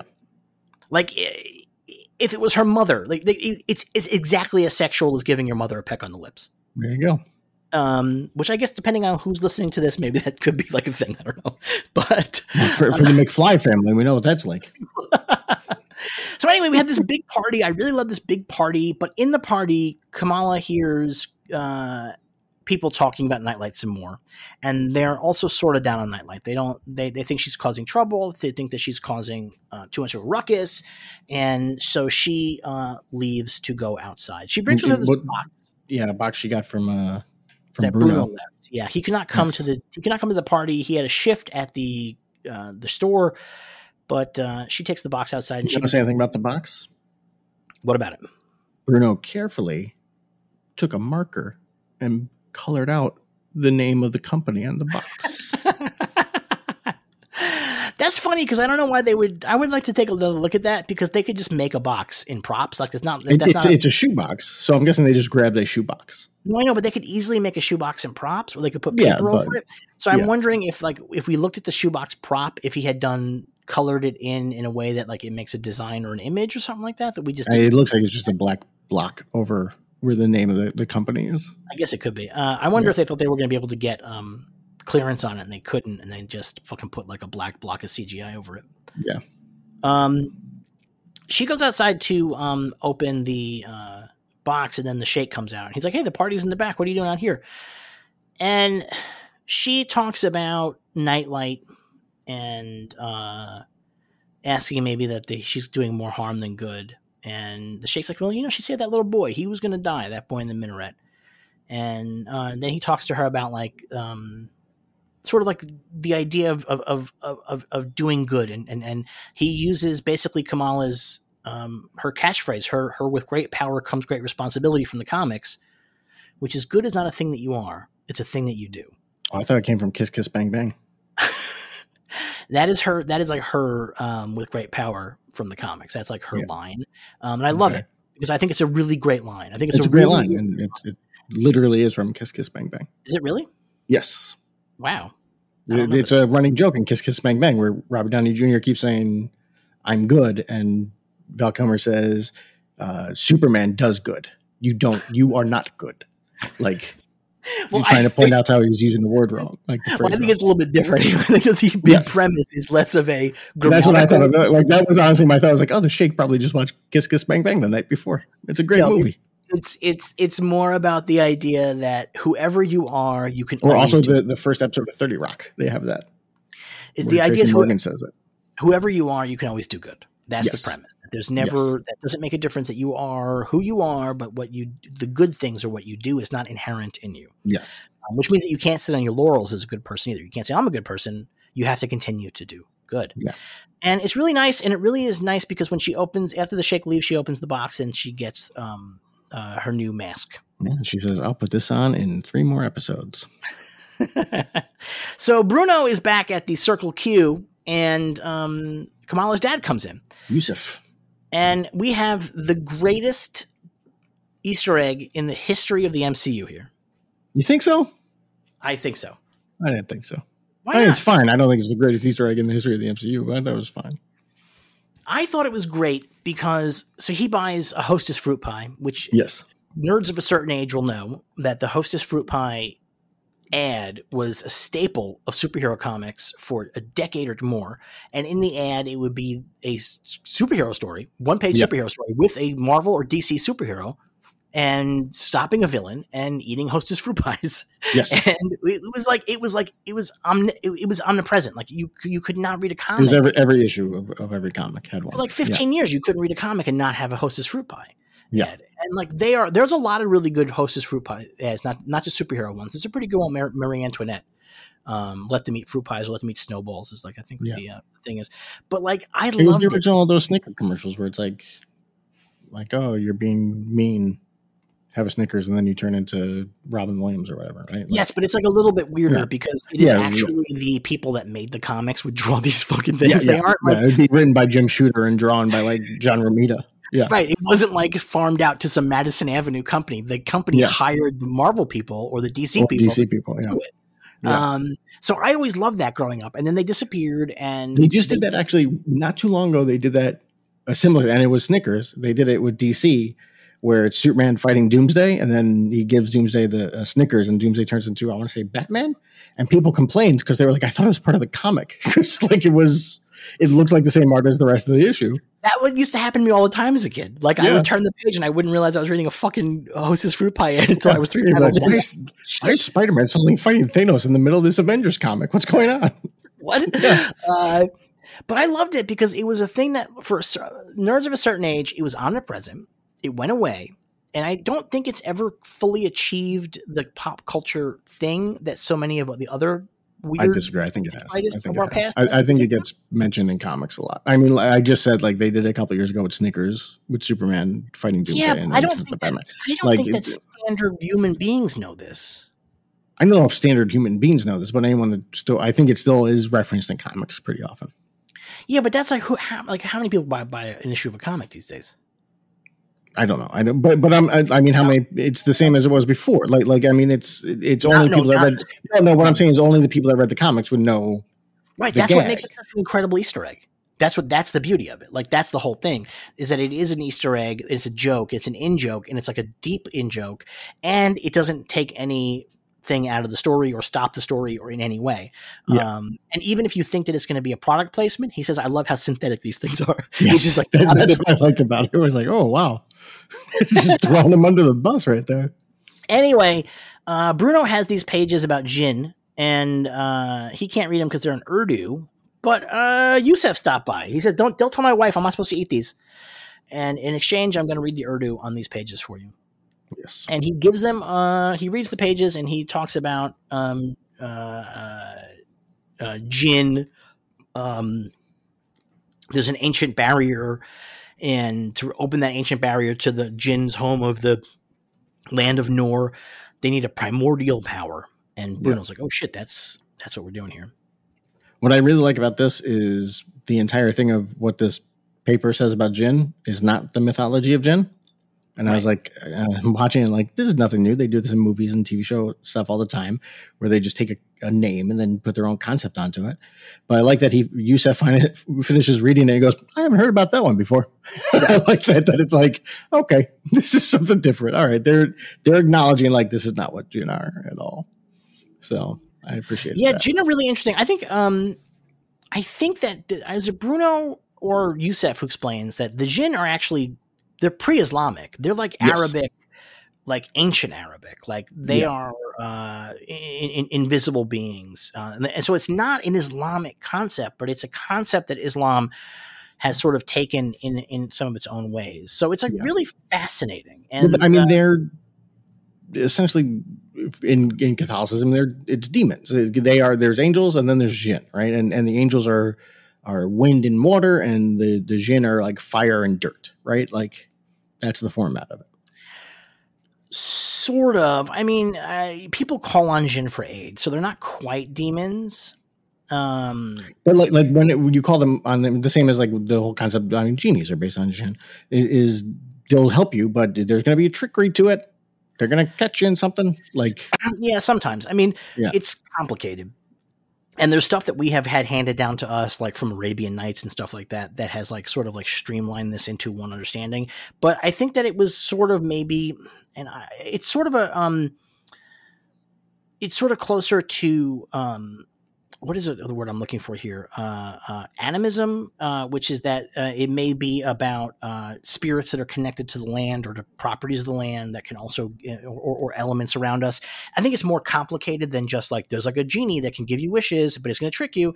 I think it's sort of like it's probably like a, a good relation. Probably is like the Fae, um, which is they are beings from another level who can be involved with us, and sometimes it's good, sometimes it's bad. Like I think that ancient people didn't quite have the good bad dichotomy in the way that we do today.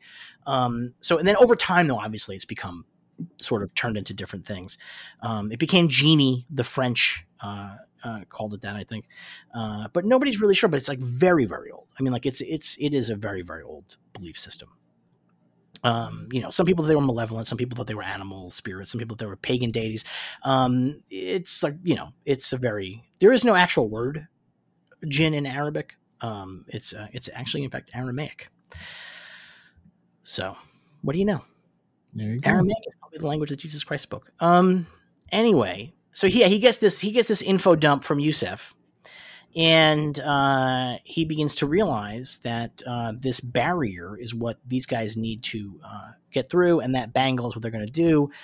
And then he has to go take some. Uh, he has to try to figure out uh, the fact that maybe it turns out this is going to use a dangerous amount of power. Yes. Um, like a lot, a lot of power, like a sun amount of power.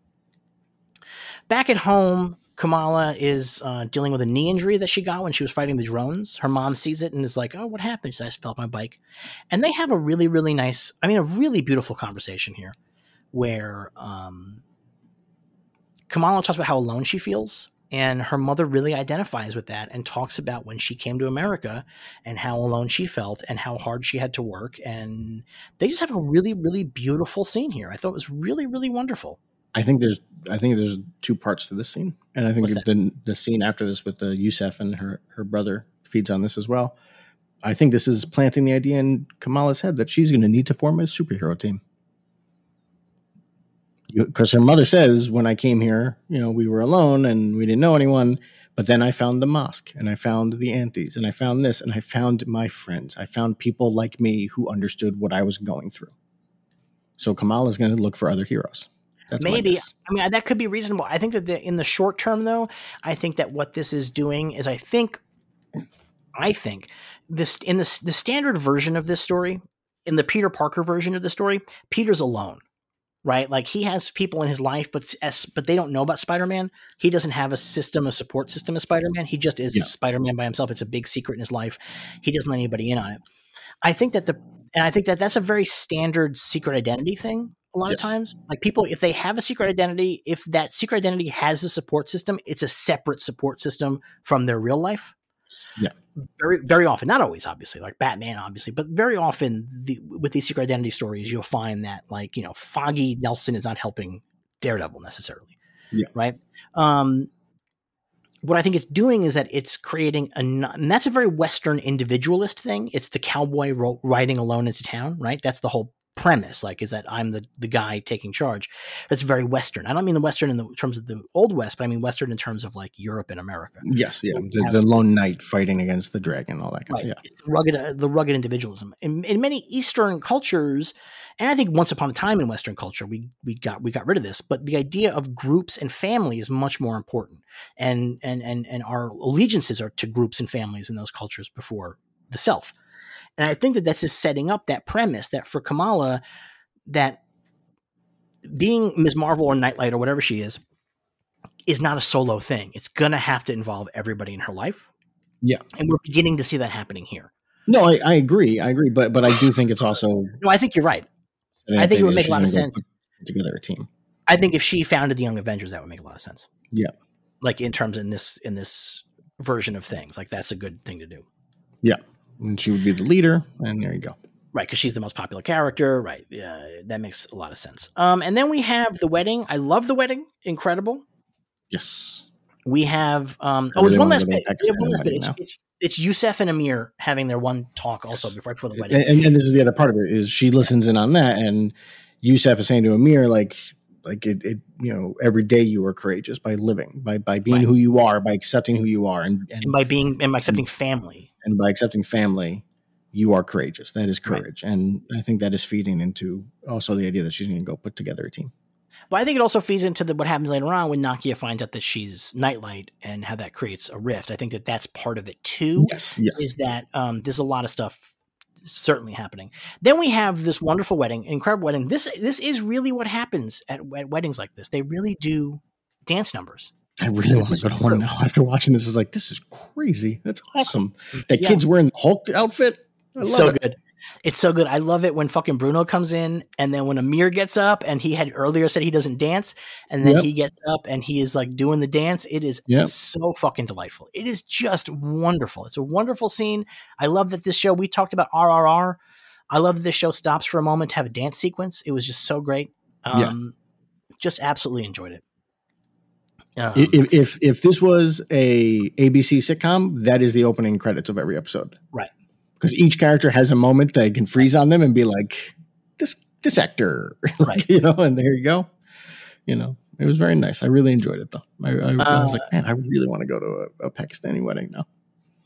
back at uh, you you live in a very uh, Pakistani and Indian area, don't you? I do, but I've yet to to Make be friendly friends. enough with any of them to to to get invited to a wedding. This is the time to start. Um, yes. uh, back at Kamran's house. I don't think um, they trust me. I, I, I unfortunately, as a balding man with a large beard, I, I look like a creepy white su- supremacist. And no matter how much, how many doors I hold open and how often I say hello, I think my neighbors are like, this guy, he's going to be a problem. I could, I could totally see it. Uh, Back at Kamran's house, his mom uh, has his phone, and you know the thing is, you got to keep your fucking phone locked. I don't, I can't tell you this enough. You got to keep your phone locked. Don't keep your phone how you locked. don't keep your phone locked. Can you turn that off? Yeah, yeah, hundred percent. Yeah. Well, why would you? Well, I guess if you're 17, your mom's like, you can't have your phone locked, maybe because she needs to see what you're doing. She's Um, 150 years old. Yeah, but they're very modern. No, but um, yeah, I don't know. It just seemed very odd. Like it's always the thing to me when in TV shows or movies, somebody picks up somebody else's phone and sees the stuff on it. I'm like, how'd you do that? Um, no, your phone for a lot of phones, locked is not the standard way. It's all normally open. You have to set a lock on it. It's weird. Every phone So- I've had, I always just think of Hex when she had to go to the to the uh, wax museum to hold up the phone to do the the face unlock. That is such a great bit. It's so good. Never have your face unlock set up. Don't have your thumbprint or your face set up because the cops can get your phone and hold it up to your face and unlock your phone. Yeah. And then they can access whatever they want. So make those cocksuckers you get a warrant and you have to have a fucking numerical code that you will not give the police. That's just Yeah. that's just the thing to know. anyway, she sees that he's been texting with Kamala and he texted her about getting together and doing the bangle thing and she was like i need a little bit of time. On figuring things out because bruno had come to her and told her hey this might blow up the earth potentially. I don't know how much power is going to be in this. And he had been like okay cool go to the wedding we'll talk after. And his mom is like fuck no i'm His not mom waiting. goes, "We're evil." That's what she does. and she's like we're going to go to the wedding. And they go crash the wedding Yeah. And this is when we see Brown Jovi. brown jovi is playing at the wedding yes Yeah. uh, Now I have a very important question for you: what's that Brown Jovi versus Uptown Girl. Who wins? who's uptown girl Uptown Girl is the '80s only Billy Joel uh, band from Step Brothers. oh uptown girl Yeah, and then the guy yells out for something from from oh for he calls out for uh, uh oh what song is he calls out? He calls out for one of the songs from Storm Front and Horatio Sanz as the band leader says only 80s asshole. I've always loved it. um Oh, uh, They- River of Dreams. That's what I call it. River of Dreams. Only 80s. So some people had a problem with um, this sudden heel turn and the fact that they weren't willing to wait. They couldn't wait another day. It's a little quick. It's a little quick. I don't mind it. I'm not against it because you gotta get things moving. Like I said, this didn't bother me. There's other things that I feel like they rushed through in this episode that I'm like, oh, I wish they did not rush through that stuff. Well, there's one thing that I did. Why, one reason why it doesn't bother me is we don't really know the whole story, so we don't know if there is a ticking clock for these people that we're not aware of. Right? That's like one thing. Two, frankly, if I've been trapped someplace for 110 years and you have the way to get me home, I wanna get don't wanna out. wait- I want to wait Yeah. another day. Like, uh, like people are like, "Oh, you can't wait another day. You've been there for 100 years." But no, that's exactly why I can't wait another fucking day because I've been here 100 years. Think about how fucking annoyed you get waiting for five minutes online at like a restaurant. Like, imagine waiting 140 years. My God. Yeah, that's like when people are like, "Can't you wait another day?" I'm like, "No, you definitely cannot wait another day. Like you think have about, now." Think about when you order something from Amazon and it, the day it's supposed to get delivered. You look and on the thing it says delivery between 1 p.m. and 3 p.m. And you're like, oh, okay. And then you check later and now it's like 2 p.m. to 4 p.m. You're like, oh, what is going on? Like, that's Well, imagine, imagine when you fucking land on a plane and then they say, uh, "We're waiting I for a gate to open. Yes. We're going to sit here on the tarmac." This is that. They're like they're on the ground.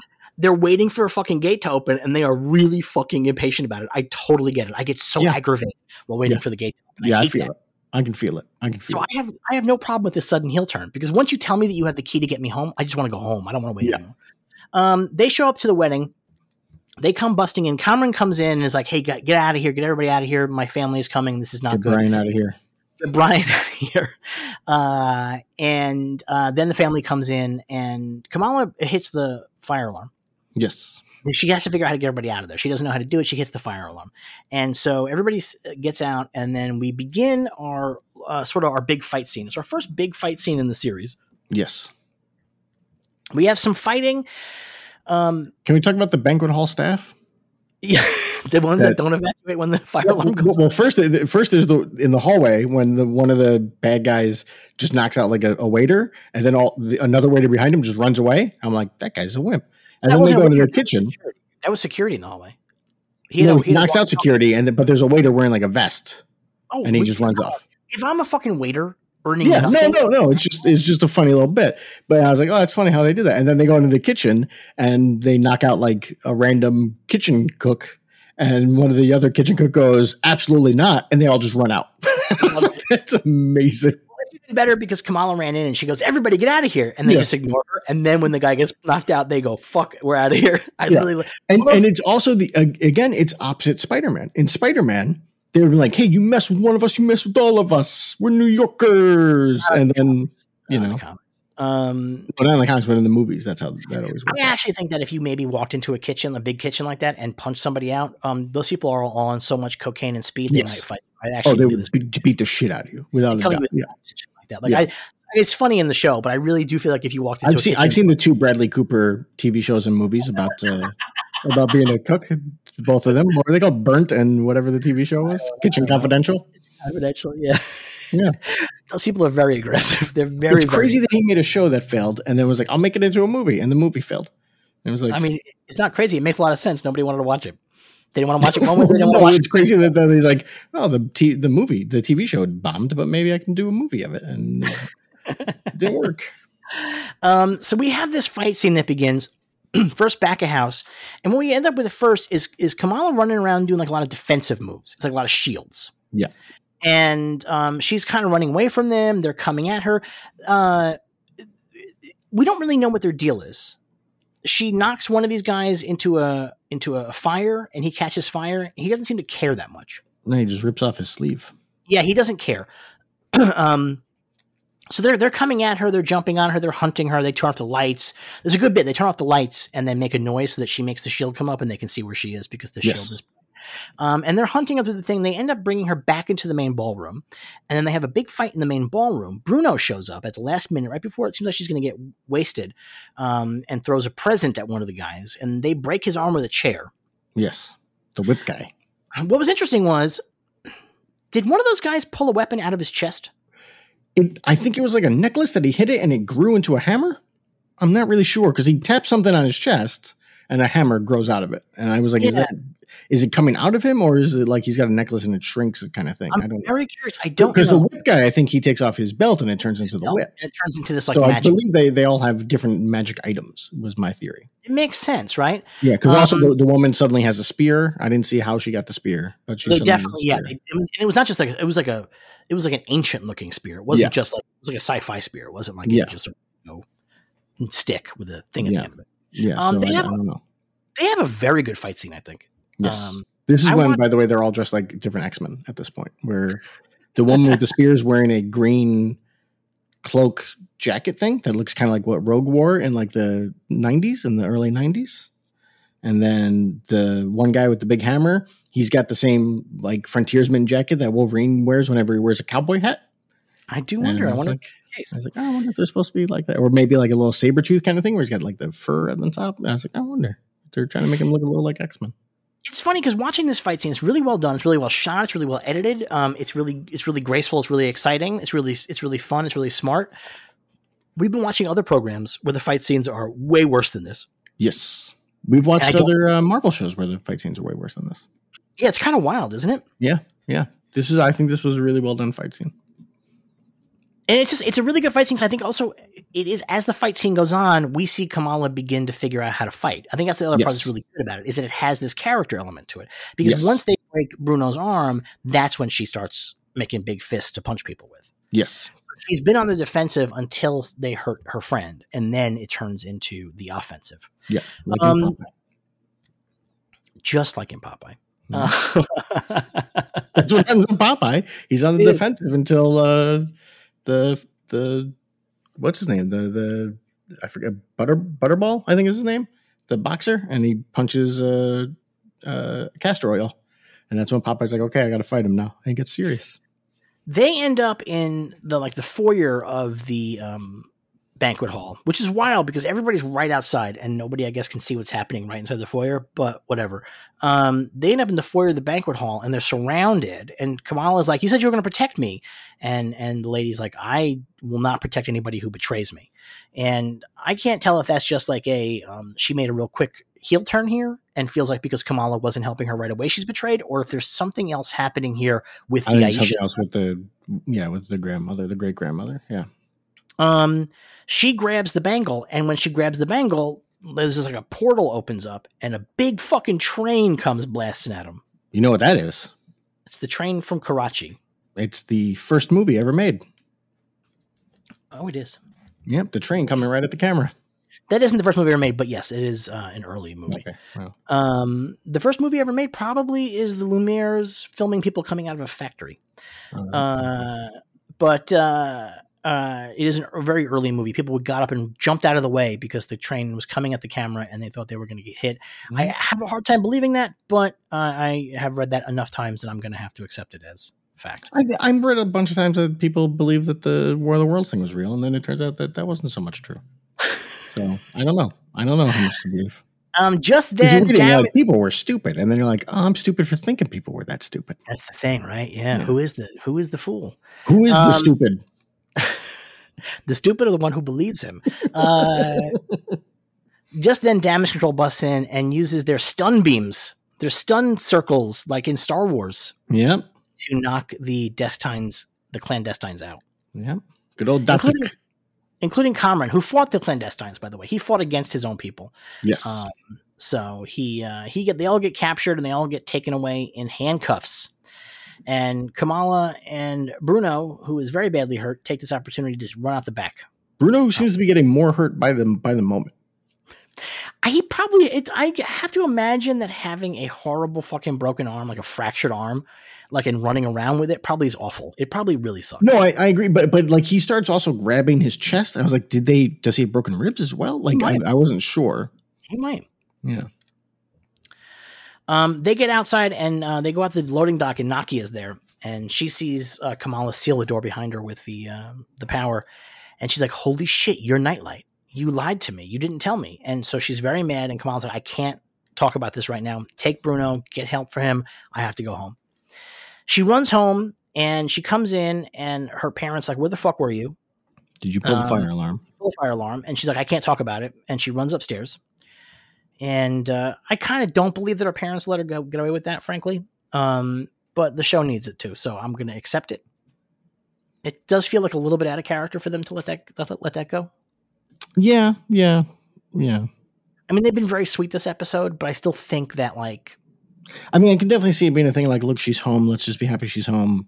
It's been we'll a talk to her long day. We'll talk in the morning. i mean she did ruin the wedding Yes. Yes. and they seem true. fairly convinced that she pulled the fire i mean she did but they seem fairly convinced that she did like they don't you know they were defending her outside earlier but there's a real sense that they think that she did it Yes. And I think for the mother, that probably feels very triggering because she was stuck in this world where she was had this embarrassment of her grandmother. Yeah. Aisha left the fucking country to come to America to get away from this, and now her daughter is doing all this shit. Yes. Yeah. But then Kamala goes upstairs and she gets a phone call from Sana, her her grandmother, and Sana's like, "You got to get to Karachi right now." And she's like, "I can't, Grandma. Like, shit's very bad here." And Santa goes, "Did you see the vision? Did you see the train?" And Kamala's like, "Holy shit!" She goes, "That's why you got to get to Karachi right now." Yep. And the episode. ends. Yes. What'd you think? Um, my least favorite of the three so far. Uh, it's still very good. I'm not saying it's a bad episode, but I do think that they rushed through uh, Nakia and Amir's stories to get them out of the way so that they can just focus on superhero stuff for the next three episodes, and that kind of bums me out. That's my feeling at this moment. That was always the fear that I said in the first two episodes that when- Yeah. once we get to hit the plot, it's going to sort of like you know, it's just Yeah. not going to have the space for that stuff. I am glad though that they, if, if they did move their stories out of the way, they at least move their stories to their conclusions more, more or quote unquote more or less. Yes, yes. as opposed to just having them disappear out of the fucking show. I did theorize that the ending would happen at the wedding. That the wedding would be the final episode. That Well, they that would would've been build up to it. And but I mean, also it's very like cliche. So maybe they didn't want to do that. So which I get, you know. But I, I do feel like it went very quickly. Where in it, when, last episode, Naki's like, maybe I should run, and then this episode, she's like, I was elected. And it's like, oh, I kind of wish we saw more of that. You know, and if this was a twenty-two episode season, That's the thing. We would have had a get whole, more of that. right, we'd have had a whole episode of it. I mean, like, Yeah. and that's like the bummer is that we talked about this in a previous episode of this, which is that this show, if the world is so strong that you could easily do a 20 episode season. Like, Yeah. and again, a whole episode about Nakia running for council would be easily Just a whole easy- B story running throughout the whole season. like an entire episode though, like yeah, about because just we get to see more of the guy that she's running against, who like exactly. you know, and, and her making deals with everybody in the in the mosque and whatnot. And then maybe right? Kamala have to figure out if she can use her powers to help her her friend, and would it actually be ethical to go spy on the other guy to get dirt on him? You know, like that Yeah. kind of like storyline that you might have in a story like this about young people dealing with like their their powers and whatever. Yeah. Yeah, and the wedding, there'd be stuff going on with the wedding, and like Kamala's supposed to go do something for the wedding, but then she doesn't do it because she's busy doing superhero stuff, and then it's like, Kamala, you're just not here for your family, and you know you get that kind of stuff, but they didn't do any of that, Right. and you know, so I'm I'm kind I'm bummed out by that. I'm bummed that they rushed through those things Uh, because I do feel like that's something where like, okay, we have to focus now on the superhero stuff, which I I get. I mean, that's what the story is. Because at the same time, there's a part of me it's like, look, if you're going to rush through those things, get her in the goddamn costume. Like I don't I don't need six episodes to get her in costume. Like I if if you know, and that's what at this point I'm positive it's not gonna be till the final episode that she's she becomes Miss Marvel. And it's like I don't need that. Like we Yeah, can get there now. Yeah, I don't love that, but I'm okay with it. I mean, like it's not like they're like holding back on the superhero stuff. Yes. Yeah. Do you know what I mean? Yeah. A lot of times in these shows, they hold back on the superhero stuff in general. Yeah. Um, but they're the superhero stuff's front and center. Um, you know what I really liked about this episode? One, I liked that they got the bad guys to be bad guys, like because nobody's going to be fooled by that. Like you know what I mean? Like No. you, you could do a whole episode where she's like, "Oh, I think they're great," but you would know. And like I don't know why we would necessarily want to go through that because we all know where it's going to turn out. So getting through it's very good. It- it's a little about- that it literally is far from home. And it's like I'm like, okay, like well, we could do different stories. we could do something a little different. I guess I think Right. that at this point there's going to be any story. There's only tell- seven stories, right? they're all going to feel like they're all going to feel like Yeah. variations on something you've already Yeah. seen. Frankly, you know what I mean? Like tricking the hero, But- doing this to the hero. but to me, it's more that it, it's the young, naive hero, and that like that's what it is. You know, I, I do like that it goes the opposite way of No Way Home, where she's like, "No, I don't think I can do this. I can't give you the power." right. You know, I think that's that- what- you know, but That's where you're going to go with the young naive hero. You're going to have characters trying to take advantage of the young naive hero. That's going to always be the case. You can't get- I think you can't get away from that. I think it would feel phony if you did get away from that. I think that you one of the reasons why it works for Spider-Man in the comics is because nobody knows he's a kid. yes, So that's the thing. They don't treat him like a naive kid. Um, but anytime you have a younger hero, people are going to treat them like a naive kid. And I think you can't get away from that. Yeah. Um, the thing I really like about this thematically is that Kamala's parents come from Pakistan and they love America and they want to integrate in America, but they also want to hold on to their identity, their their ethnic and cultural identity. The clandestine also come from Pakistan, come to America, kind of. And but they do like that's where they come from, right? Like I mean, they're from another dimension. but they were living in Pakistan, right? Or so in India. So anyway, they come here. The point that the point is, even from another dimension, they come here and they fully assimilate. They're totally modern people. Totally. All they want to do is go home. Yeah. It's the exact opposite as her parents. Her parents are here and they want to be here, but they also want to maintain a piece of their culture. They also want Brown Jovi. But these people, they are happy to get rid of whatever their culture is to live here, but they just want to go the fuck home. They don't want Yes. to be here. It's two very different immigrant experiences, and I really, I really enjoyed that. Yeah. I thought it was really cool. I think it's really cool thematically to have that, but not to have to put a fucking uh, a point on it. Not to have to have her say, "My family loves being here, but you want to go home." You know, like nobody has to do that. But it is the thematic element of these characters. They are characters who are fully integrated. You would never guess they were from another dimension or from another country necessarily. I guess, I guess from like Europe, you would think, or England, because they all have the English accents. Um, but they feel very evil. let's say you know they're evil, but they feel very Western, you know. And her family does not feel very Western, but they are No. very American because they they relish and enjoy being They American. enjoy they enjoy synthetic foods and Bon Jovi. And Bon Jovi, exactly. Yeah. So, uh, but yeah, so that is uh, that is what I really liked about this episode. I also thought that the the action was really terrific. So once we get to the superhero stuff, and I know that the plot's going to really start start going now.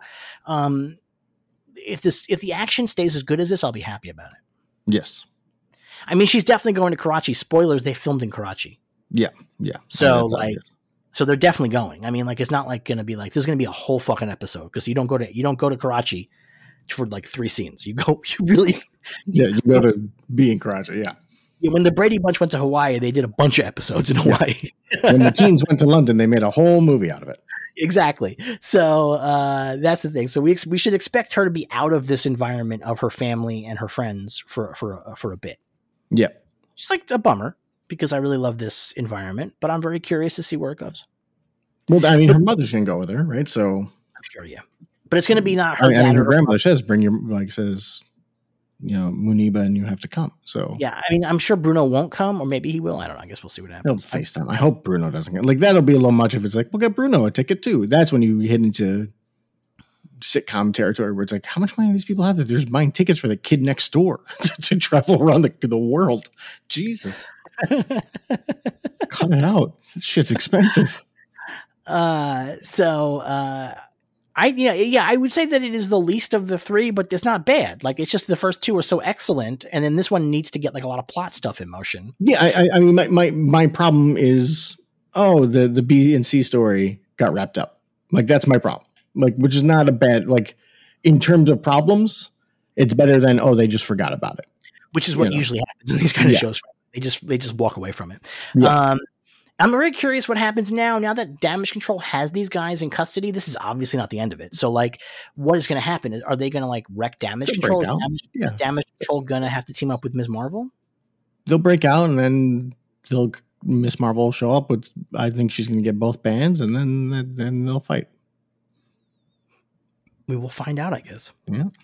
I think though, here's the thing I want to say, and I tweeted this.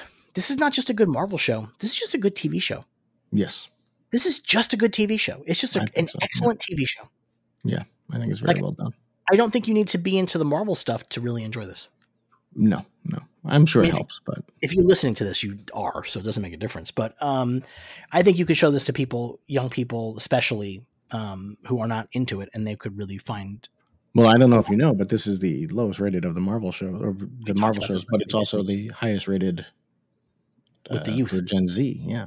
The kids love it. The kids love it. Kids love it. It's the high. It's the highest rated for Gen Z and uh, people of color is Yep. what the thing said. Which I don't know how they figured that out. I have no idea how truthful any The that. company that does this stuff has people sign up to volunteer to tell you what, tell them, or to hook up a thing so they can track what you're watching, and they know your demographic. Yeah, I just I just don't trust Samba. I just don't I don't believe in their stuff. I I think mean, I don't- bullshit. I'm sure it's all bullshit. I mean, we live with the Nielsen ratings for how many years? Yes. People had to fucking write down on a notebook what they were watching. Can you imagine that? Yes. Yeah, That's how. That's what you did in the, the Nielsen ratings back in the day. You fucking had a notebook, and your whole family had to write down whatever they watched. Yes. I would never do what- that. What was, what was the thing? It was Nielsen families watched like 50% more PBS than other homes. right. And it was like clearly they weren't watching PBS, but they wanted to seem intelligent. I, I I can't remember to put movies on my Letterboxd after I see them. Yes. Can you imagine I'm writing down a fucking notebook? Give me a break. Yeah. I, I can't remember the last time I updated my Letterboxd because it seemed really stupid to me. It was good for me. I was really good at it for like the first four months of the year, and then I fell off. I want to get back on it. the like what was I doing it for? Like You know what? I actually like it because I um at the end of the year I like to look back and see what I watched. Like I like to get a sense of like what I did see. in, in case I needed for like a an alibi. Nope. See, Letterboxd is right here, May twenty eighth. I was watching uh the the man with two heads. The man with two brains. There you go. Well, I wouldn't lie on Letterboxd, would I? I gave it three stars. What are you gonna do? Uh, Take exactly. that, cops. All right, that's it for this week. We'll be back again next week with the next Oh, episode. there, actually, there's one more thing I want to discuss. What? Which is the actual wedding, which I think builds into my thing. We discussed la- last week how religious Amir was, and you said he was very religious. I think this proves that he's more religious than his family, but he's not very religious because he goofs around at his wedding. I don't know that that would not be a religious thing to do necessarily. That seems very like like if you were a super religious person, you'd be like, no, that's not that's not right. This is a s- sacred ritual. Maybe That's my feeling know. on it. I mean, we know he's not that religious because he has a fucking rock band at his wedding, and uh, stringed instruments are haram. So like he's not. He we there's like a level of not that religious because he would not have Brown Jovi at his wedding if he was like Yeah. super fucking, uh, Yeah. observant. Um, but he's you know more observant than the rest of the family. Yes. All right, we'll be back again next week with the next episode of Ms. Marvel. Until then, Derek, where can they find you on the internet? You can find me on Twitter at WH underscore Woolhat. You can find me on Twitter at DevinCF. We'll see you again next week. But in the meantime, may you be happy, may you be healthy, may you be safe, may you be well, but most of all, may you remain a true believer.